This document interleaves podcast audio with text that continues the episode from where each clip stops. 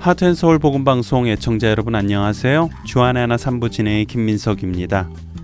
지난주부터 여러분과 아프리카의 빌리 그리엄이라 불리는 우간다의 페스토 키레벤제 목사님의 이야기를 나누고 있습니다. 19세기 유럽인들이 코끼리 상아와 노예를 찾기 위해 찾아오기 시작한 아프리카.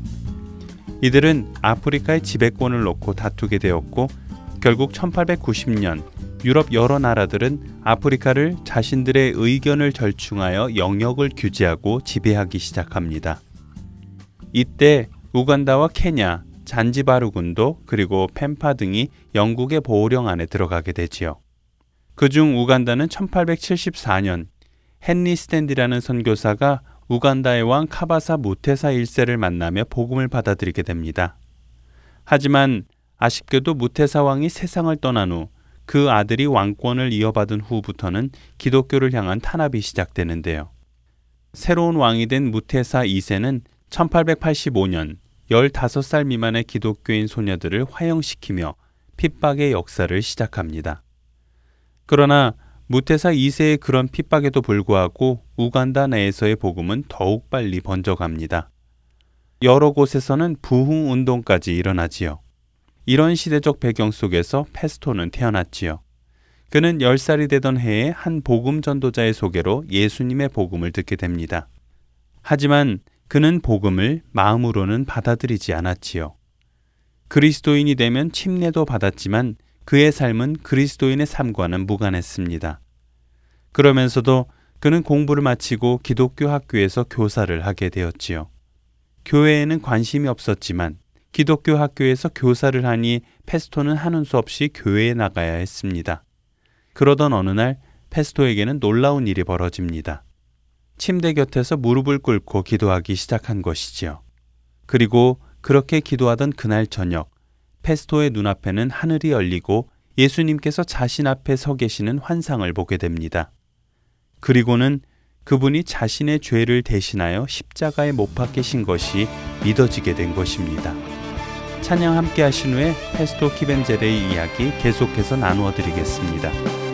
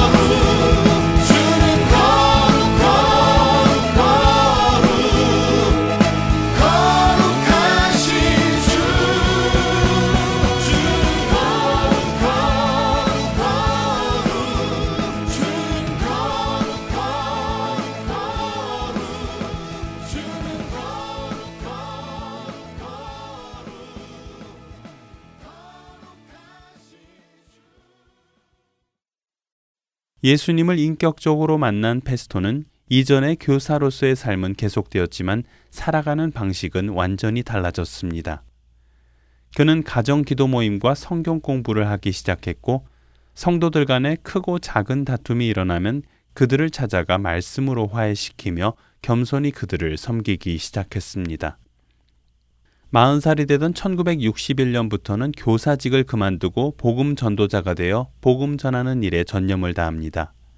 하지만 다음 해인 1962년에 우간다가 독립을 하면서 당시 군사 책임자인 회교도인 아민이 구테타를 일으키고 독재자가 됩니다.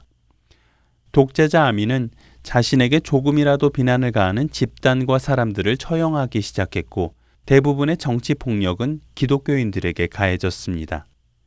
이후 8년간 우간다에서는 30만 명이 아민에 의해 목숨을 잃게 됩니다. 그리고 그 중에 대부분이 기독교인들이었지요.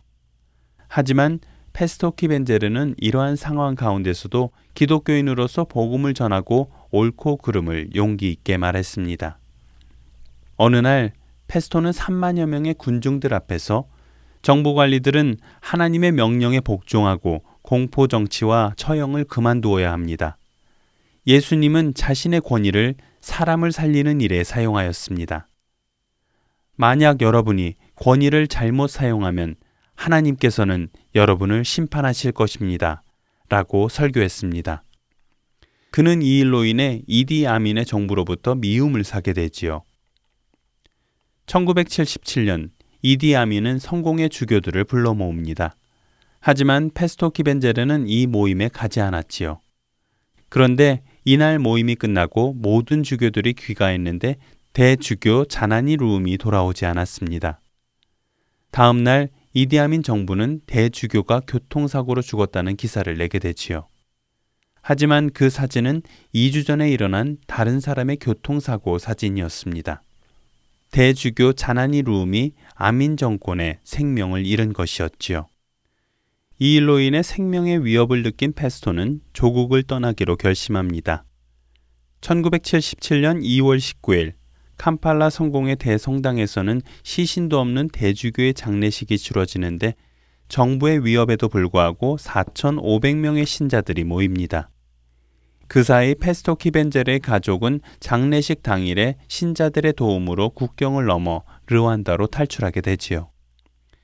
이렇게 우간다를 탈출한 페스토는 그날부터 이디아민이 쿠데타로 축출되는 1979년까지의 2년 동안의 박해도 굴하지 않는 우간다의 신앙 이야기를 전 세계에 전합니다.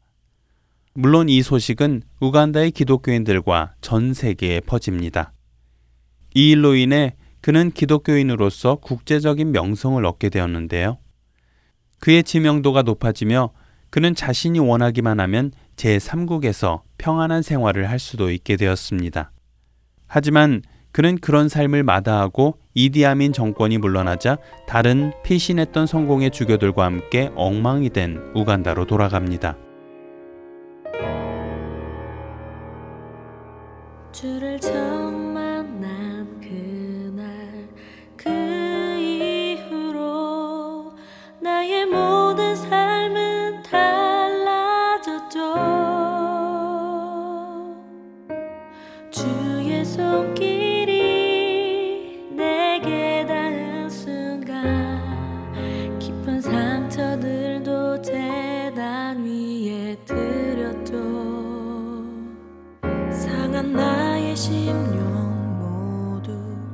주님 앞에 향기로운 제물 삼으시고 내 입술 열어 주 찬양하도록 주 성령 내게 부어 주셨죠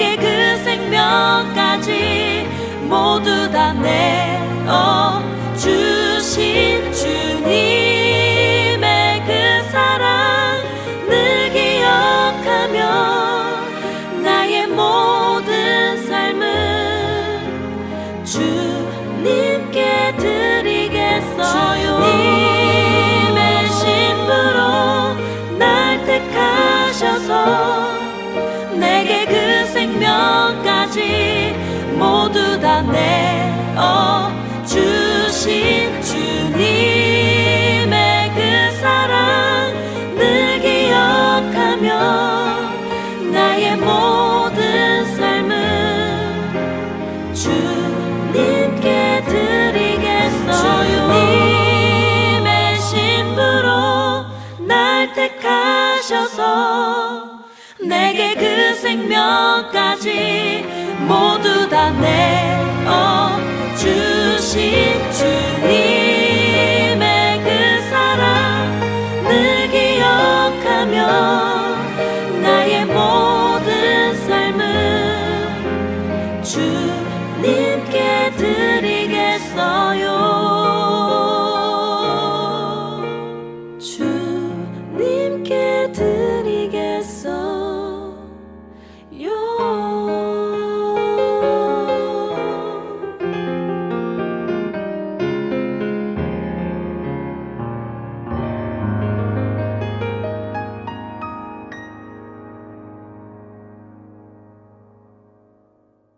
이어서 크리스찬 저널 함께 하시겠습니다.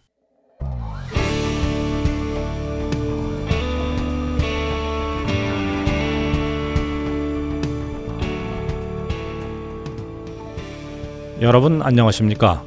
크리스찬 저널의 최승진입니다. 크리스찬 저널 이 시간은 세계 기독교계의 소식과 우리 기독교인들이 알아야 할 소식들을 한 주간 모아 전해드리며 우리 크리스찬들이 어떤 관점으로 이런 사건들을 보아야 할지 함께 생각해 보는 시간입니다. 먼저 뉴스를 전해드리겠습니다. 미국 복음주의 계열의 목회자 150여 명이 결혼은 한 남성과 한 여성 간의 결합이라는 신념을 담은 선언문을 발표했습니다. 40일 선언문으로 알려진 이 문서는 이성애적 결혼 외의 어떤 성관계도 죄이며 동성애적 부도덕이나 트랜스전더리즘을 용인하는 것도 죄다라는 내용을 담고 있습니다. 14개의 조항으로 이루어진 이 선언문은 결혼의 전통적인 가르침을 강조하고 있을 뿐 아니라 동성애에 적극적으로 반대 목소리를 내지 않는 이들도 비판하는 조항을 담고 있는 것으로 알려졌습니다. 이번 문서는 내시빌에서 개최된 남침례회 윤리와 종교자유위원회 총회에서 나왔으며 지난 29일 성경적 남성과 여성위원회가 공개했습니다. 이 선언문에는 남침례회 스티브 게인스 총회장, 러셀 무어 회장, 알버트 몰러 남침례회 신학대 총장, 존 파이퍼 목사, 프랜시스 첸 목사, 제임스 답슨 목사 등도 서명했습니다. 다음 뉴스입니다. 영국 최대의 백화점 존 루이스 백화점이 세계 최초로 아동복 코너에서 성별 표기를 없애기로 하였다는 소식입니다. 존 루이스 백화점 아동복 매장 책임자 캐롤라인 베티는 성명서를 통해 백화점 내에 더 이상 boys 코너와 girls 코너라는 표기를 하지 않을 것이라고 발표했습니다. 성명서에 따르면 존 루이스 백화점은 남녀 아동복 구획을 없애고 성 중립적인 유니섹스 브랜드를 새롭게 선보이기로 했으며 아동복에 대한 고정관념을 극복하기 위해 폭넓은 선택권과 다양성을 고객들에게 제공하기로 결정했다는 것입니다. 존 루이스 백화점의 이런 결정에 진정한 교육을 위한 운동본부의 크리스 맥커버는 이는 위험한 사회 현상이라는 것으로 남녀의 분명한 차이가 사라지고 있다고 경고했습니다. 마지막 뉴스입니다. 최근 파키스탄 펀자브 지방에서 한 기독교인 고등학교 남학생이 같은 반 무슬림 학생들에게 맞아 사망하는 사건이 발생했다고 미국 크리스천 포스트지가 보도했습니다. 보도에 따르면 사룬 마시라는 이름의 피해 학생은 같은 반 무슬림 학생들로부터 너는 기독교인이 살고 싶으면 우리 옆에 앉지 말라고 협박을 받았고 새로운 학교에 나온 지 4일째 되는 날 일부 학생들이 그를 때리기 시작했고 그는 결국 현장에서 즉사했습니다. 사룬 마시가 맞는 동안 친구들은 큰 목소리로 사룬을 모욕하며 폭행했지만 교사나 학교 관계자들은 아무런 관심을 보이지 않았고 말리는 사람도 없었던 것으로 알려졌습니다. 이번 사건을 놓고 영국 파키스탄 기독교협회 윌슨 조드리 회장은 파키스탄에서 기독교인들은 무시를 당하고 미움을 받는다고 하며 이번 사건은 파키스탄 내 문화와 편향된 교육을 통해 소수 종교인들을 향한 미움이 어린 나이 때부터 스며들어와 있다는 것을 우리에게 일깨워준다고 밝혔습니다. 뉴스를 마칩니다.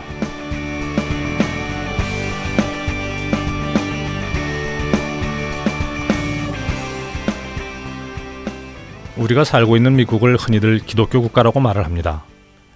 기독교인들이 이 나라에 이민을 와서 기독교 정신으로 세웠기 때문이죠.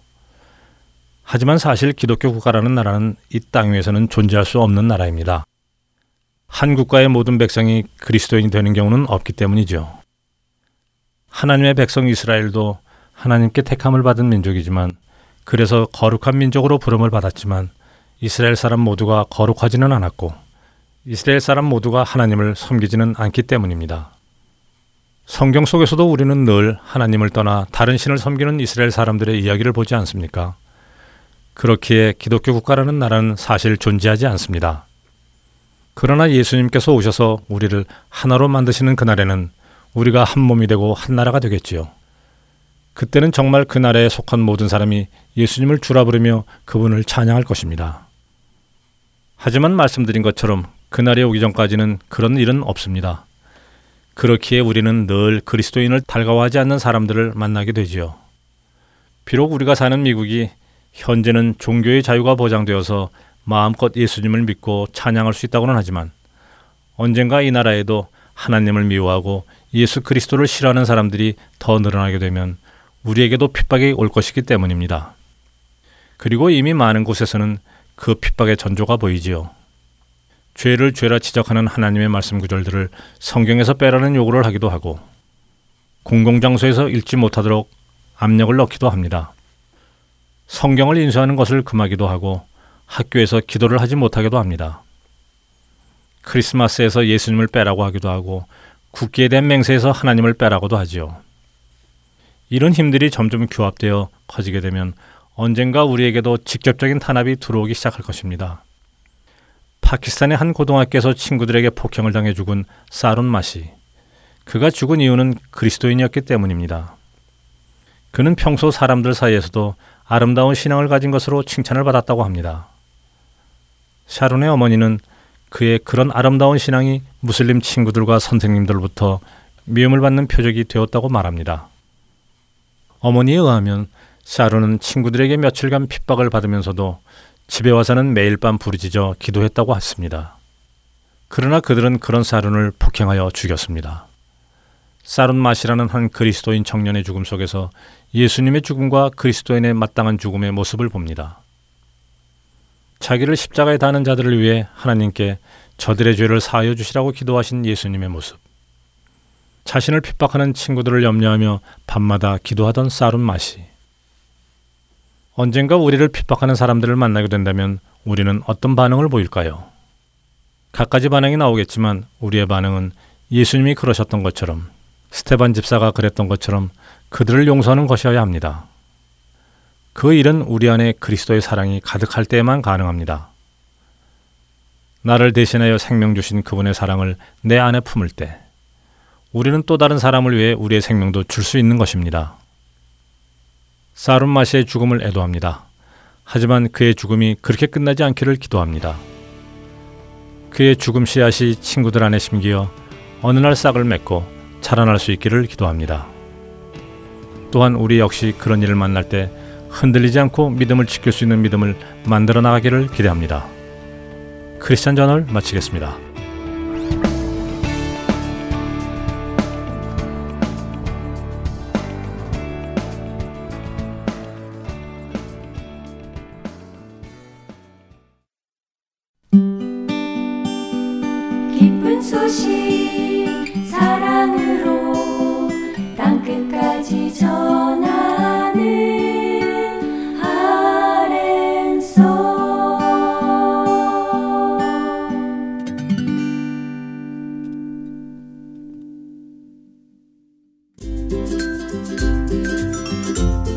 그동안 6부에서 방송되던 자녀들을 위한 방송이 개편을 맞아 5부와 6부 2시간에 걸쳐 방송이 됩니다.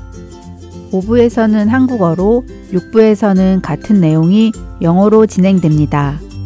5부는 자녀들을 두신 부모님께서 들으시고 6부는 자녀들에게 들려주세요. 또한 영어로만 준비된 주안의 하나 6부를 이제는 타민족 자녀들에게도 자신있게 권해주실 수 있습니다. 방송 CD가 필요하신 분들은 하트앤서울 복음방송 전화번호 602-866-8999로 문의하시면 보내드리겠습니다.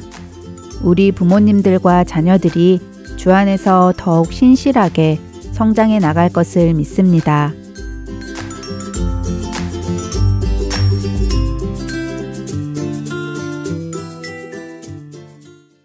성경 번역의 역사를 알아보는 프로그램 성서 이야기로 이어드립니다.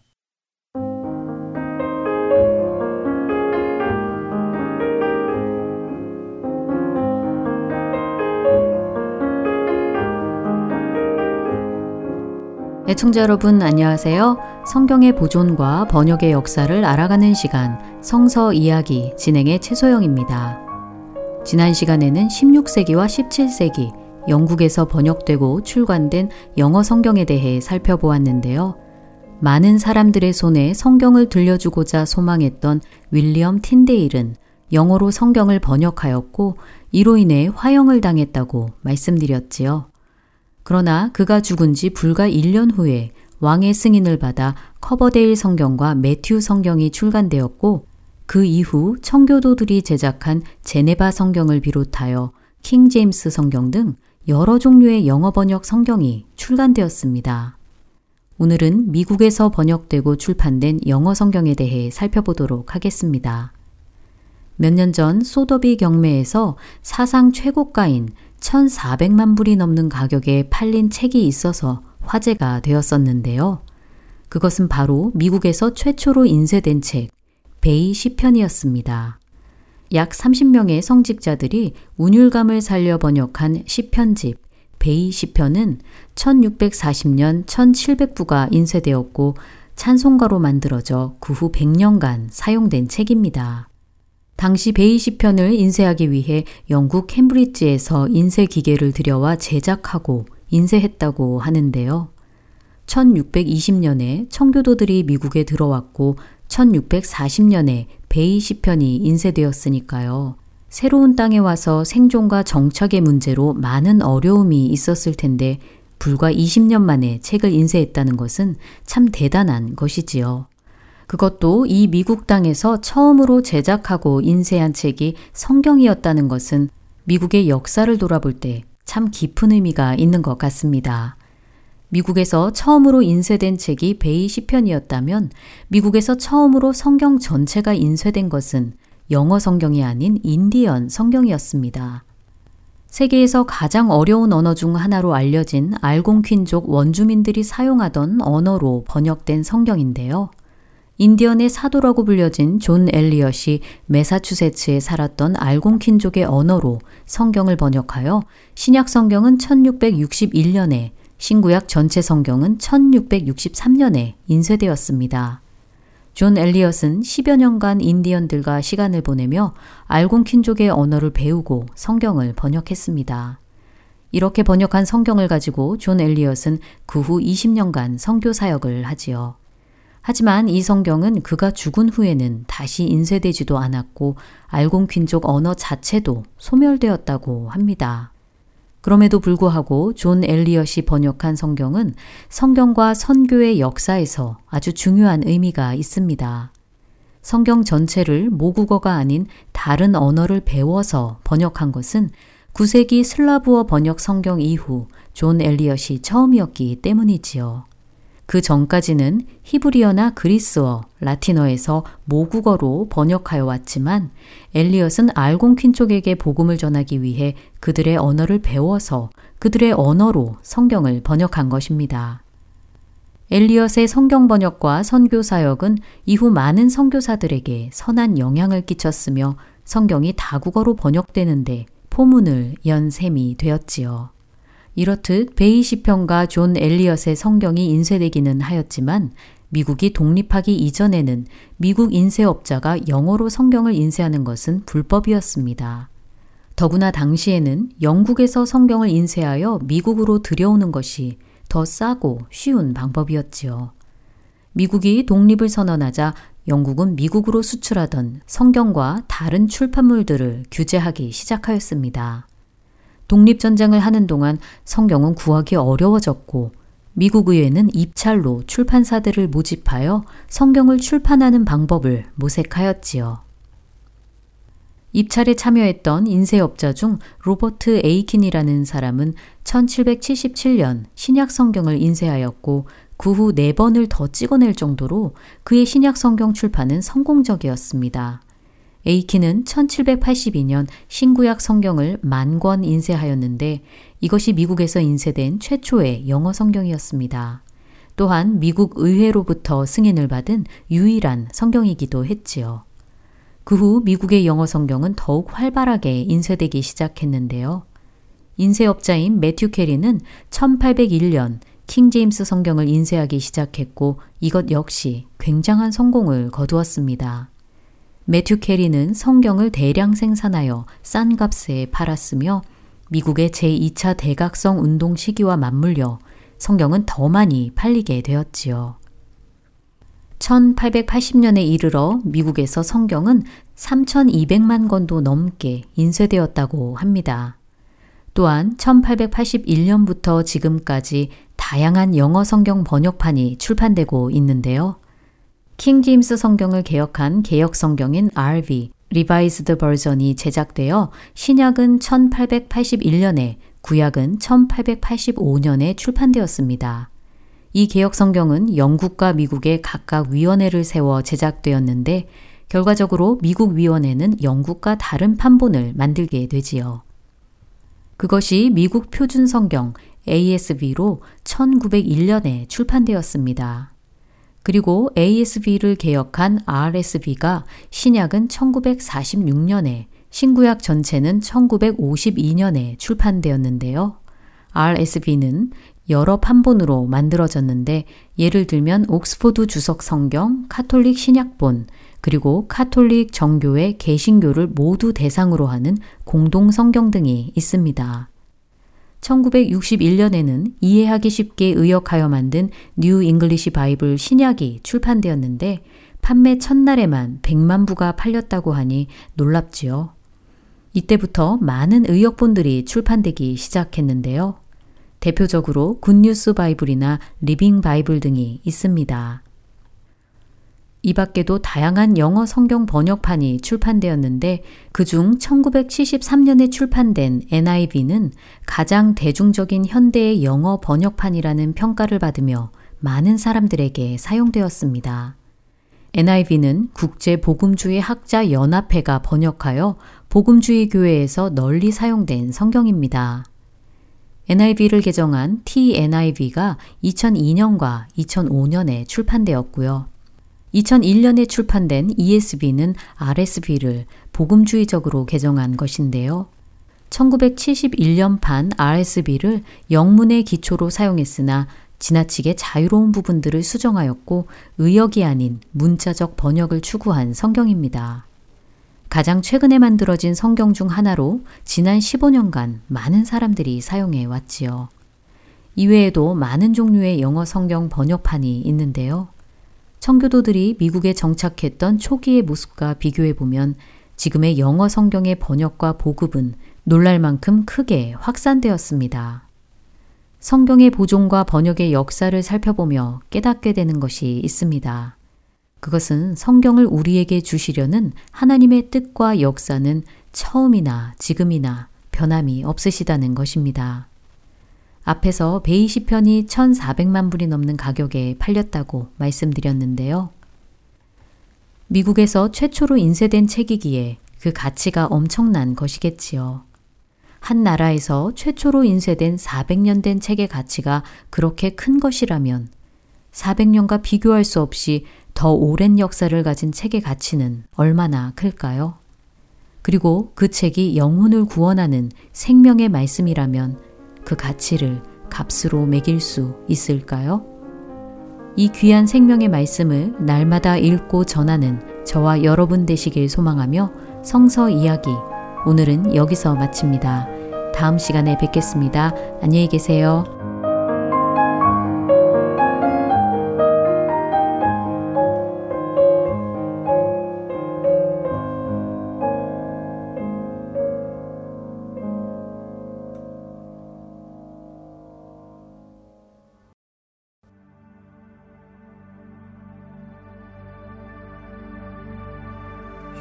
예수님은 누구신가? 우는 자의 위로와 없는 자의 풍성이며 전한 자의 높음과 잡힌 자의 노임되고 우리 기쁨 대신에 죽은 자의 부활되고 우리 생명 대신에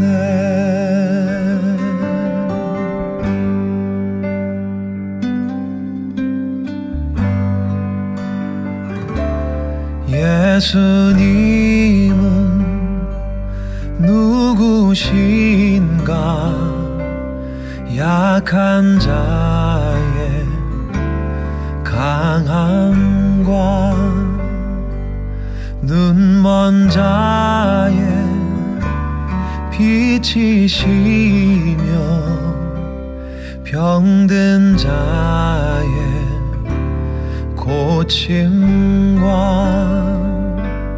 만국인의 구주시며 모든 왕의 왕이요 심판하신 주님 되고 우리 영광 대신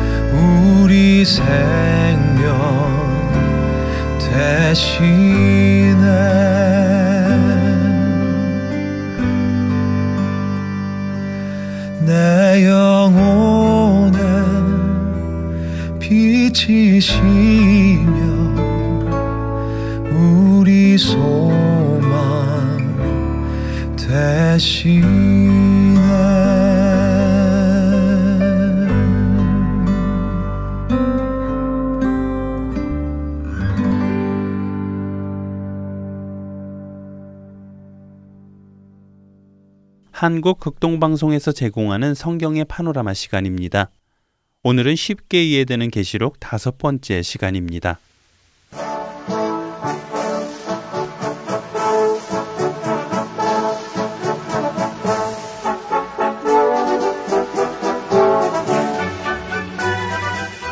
성경의 파노라마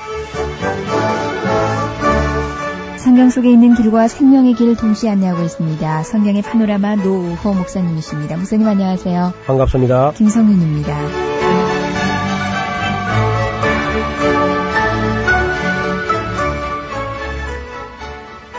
요한계시록을 살펴보고 있는데요. 요한계시록에 나타나 있던 그 말씀 그대로를 그냥 받아들이고 이해하면 되는 거군요. 별이면 별이고요. 예, 해석하지 말고요. 해석은 이제 꼭 필요한 해석이 몇 군데가 있는데 네. 거의 단어 풀이를 하지 말고 그냥 큰 흐름을 살펴보는 게 좋습니다.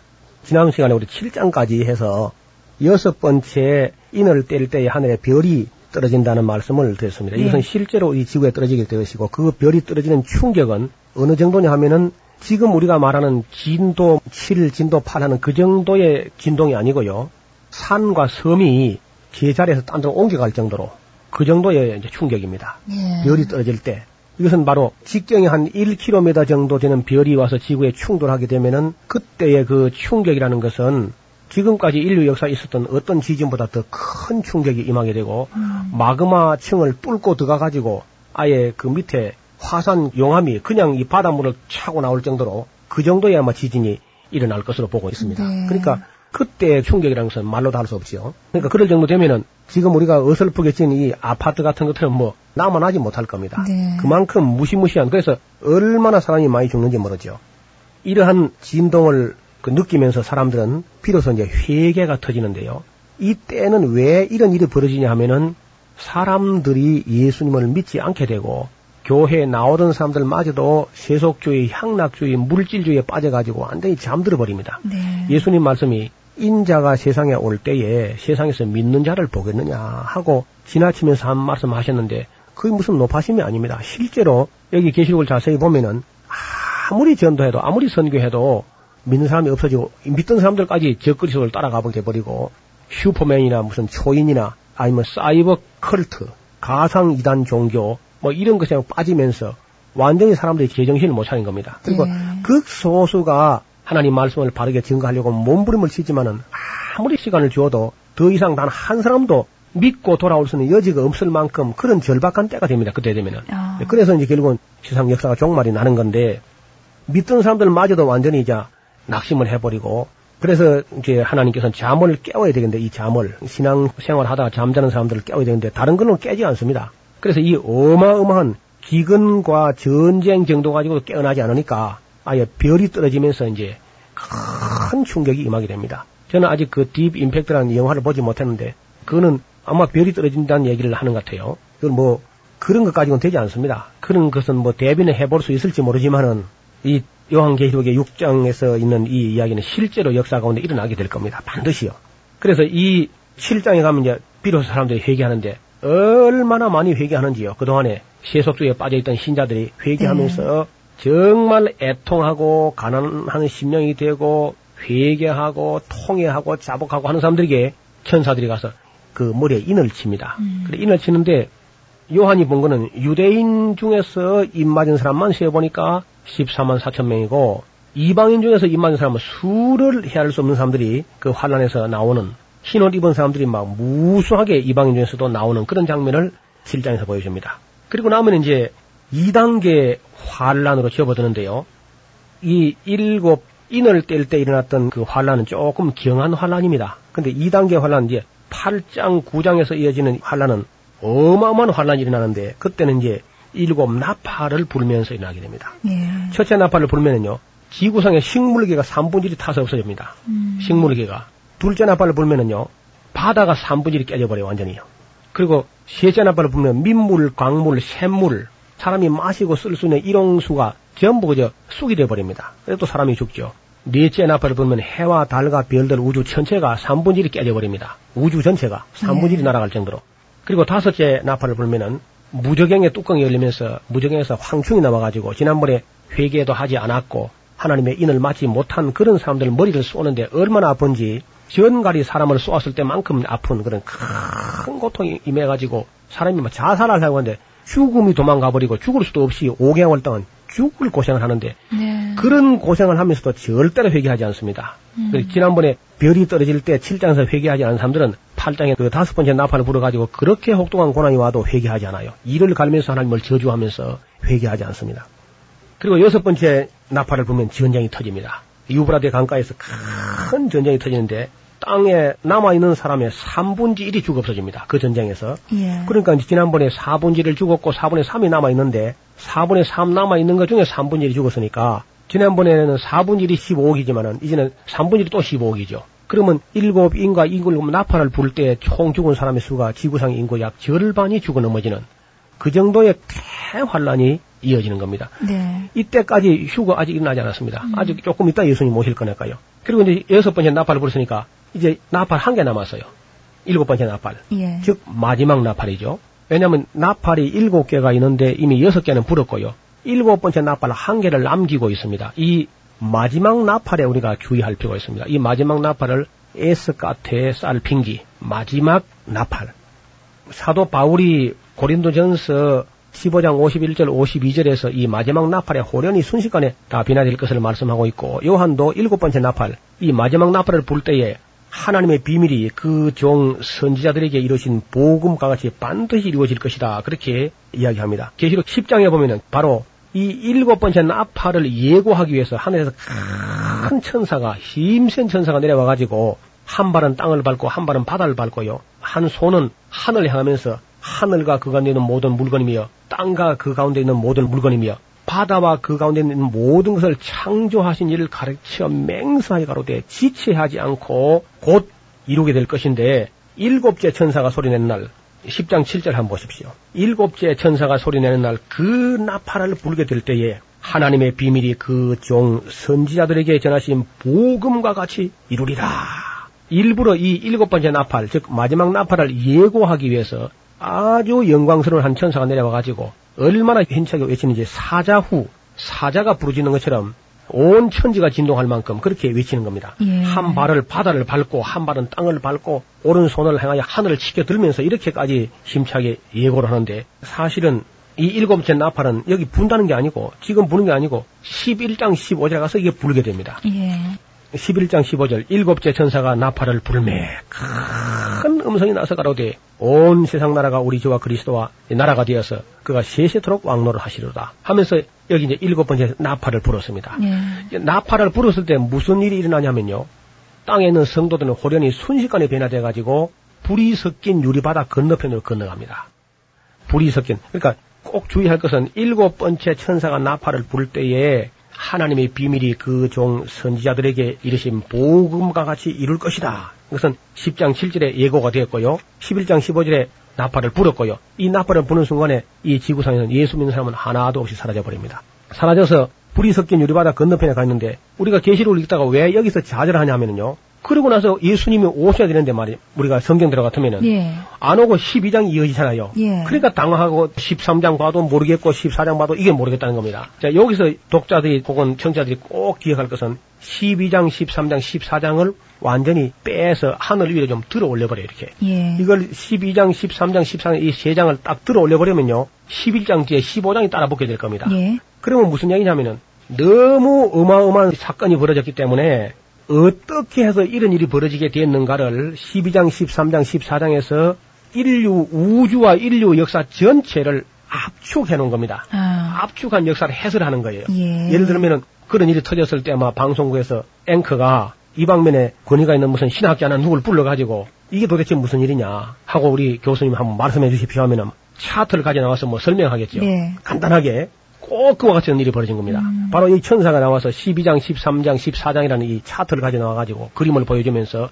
이 역사가 어떻게 해석이 되느냐. 그래서 용과 이스라엘 곧 하나님의 아들 예수 그리스도 이 사이에 어떤 모종의 전쟁이 있어가지고 결국 이런 일이 벌어졌다 하면서 12장의 어떤 용의 이야기를 보여줍니다. 네. 12, 13, 14장은 그러니까 설명을 하는 부분이고요. 해설장. 예. 이 큰 사건, 갑자기 수많은 인류가 그리스도인들이 다 사라져버린 이 사건에 대한 해설을 하기 위해 가지고 역사를 압축해가지고 네. 그것을 우주적 역사와 땅의 인류 역사 전체를 영적인 역사, 인간 역사를 통틀어서 압축해서 이 그림 석장에다가 보이는 거죠. 네.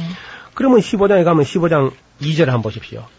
또 내가 보니 불이 섞인 유리바다 같은 것이 있고 짐승과 그의 우상의 이름의 수를 이기고 벗어난 자들 그러니까 예수를 끝까지 믿고 그 적그리스도의 표를 받지 않은 사람들 벗어난 자들이 유리바닷가에 서서 그러니까 그 유리바다를 보면요 다시 2절을 보세요 내가 보니 불이 섞인 유리바다 불이 섞인 유리바다 아마 색깔이 붉으스름하겠지요 예. 그러니까 붉으스름한 유리바다니까 아마 연상할 수 있다면 홍해를 연상할 수 있을 겁니다. 붉은 바다. 그러니까 옛날에 이스라엘 백성이 바로 왕의 칼을 피해 가지고 홍해 바다를 건너와서 노래 불렀던 것처럼 이제 적그리스도의 칼을 피해 가지고 그러니까 옛날 모세 사건은 모형이고 네. 이제 그 실상이 이루어졌는데 이제는 이 불이 섞인 유리바다 건너편에 적그리스도의 칼을 피해 가지고 건너가서 휴고돼 가지고 예수님 영접하려고 지금 하늘 쳐다보고 있는 그런 성도들이 얼마나 아름다운 노래를 부르고 있는지 불이 섞인 유리바다 가에 서서 하나님의 검은고를 가지고 하나님의 종 모세의 노래 이것은 출애굽기 15장에 나오는 노래죠. 그리고 어린 양의 노래 어린 양의 노래는 우리를 구원하신 예수님의 노래를 부르는데 그 노래가 막 굉장히 아름답게 막 울려 퍼지고 있습니다. 네. 이것은 이제 불이 섞인 유리바다 건너편에 휴거지에서 건너간 사람들이 거기 있다는 겁니다. 그리고 이제 다시 16장에는 이 휴거되지 못하고 이 땅에 남아있는 세상에 쏟아지는 그 마지막 하나님의 진노인데요. 하나님의 진노가 되진 일곱 대접입니다. 그러니까 이 일곱 대접을 땅에 쏟아붓는 얘기가 16장에 나옵니다.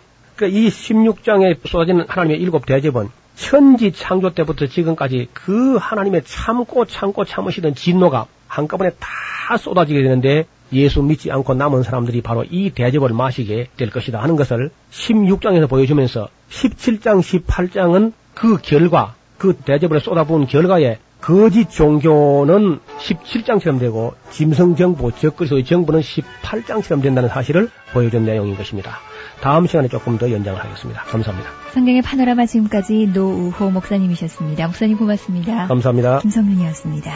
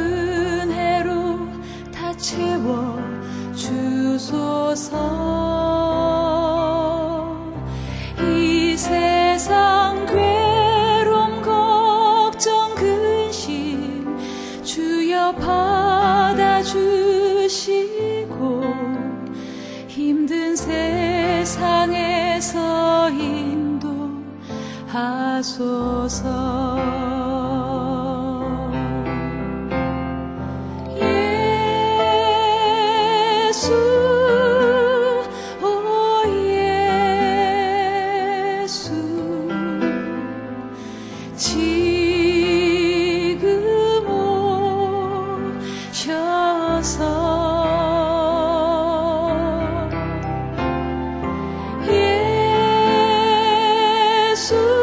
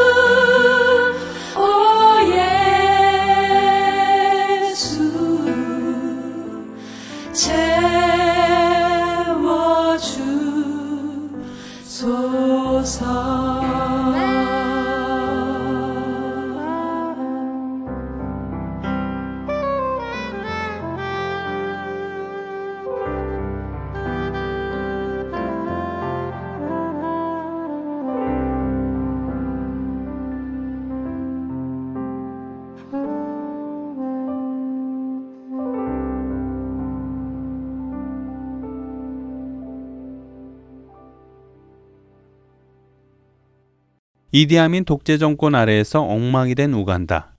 수많은 그리스도인들이 순교한 우간다에 다시 들어간 페스토 목사는 우간다 기독교인들의 영혼을 위한 사역에 온 힘을 기울이기 시작합니다. 훗날 역사가들은 이디아민 정권 아래에서도 우간다 교회는 약화되기보다는 오히려 성장하고 강화된 유일한 조직체가 되었다. 그리고 교회는 우간다를 재건하고 부흥시키는데 가장 중요한 기관이 되었다. 라고 평가했습니다. 페스토 키벤제레는 생을 마감하는 1988년까지 9년 동안 나라 안과 나라 밖에서 화해 운동을 벌였고 고국 재건에 많은 헌신을 하였습니다. 그리고 세상을 떠나기 얼마 전 그는 이런 말을 남기지요. 영적 자유의 중심은 오직 예수님뿐이십니다. 죽었다가 부활하시고 자기 백성을 다스리시는 그분에게만 있습니다. 그런데 영적 자유는 인간의 다른 면들을 무시하고 영적 차원에서만 일어나는 게 아닙니다. 오히려 영적 자유는 전체, 즉, 한 인간으로서의 권리, 존엄성, 소유, 안전, 자유를 다 망라하면서 얻는 것입니다. 자유는 정치사회적 해방으로만 생겨나는 것이 아닙니다. 거기에는 더 큰 역동이 있어야 합니다. 그것은 바로 사람들에게 예수 그리스도가 전해짐으로 참된 자유는 일어납니다. 아쉽게도 핍박 속에서 크게 부흥했던 우간다의 기독교는 핍박이 사라지자 그리스도인들의 영성도 함께 사라졌습니다. 현재 우간다는 기독교인이 전체 인구의 약 30%에 달하지만 대부분이 명목상 신자일 뿐이고 그중 주일에 교회에 나아가 예배를 드리는 사람은 10%도 되지 않는다고 하네요. 우간다에 다시 한번 복음의 불이 붙기를 기도하기 바랍니다. 한 명의 변화된 사람이 나타나 다시 한번 그리스도의 생명을 전하는 그 일이 일어나기를 소원하며 주안의 하나 3부 마치겠습니다. 구성과 진행의 김민석이었습니다. 여러분 안녕히 계세요.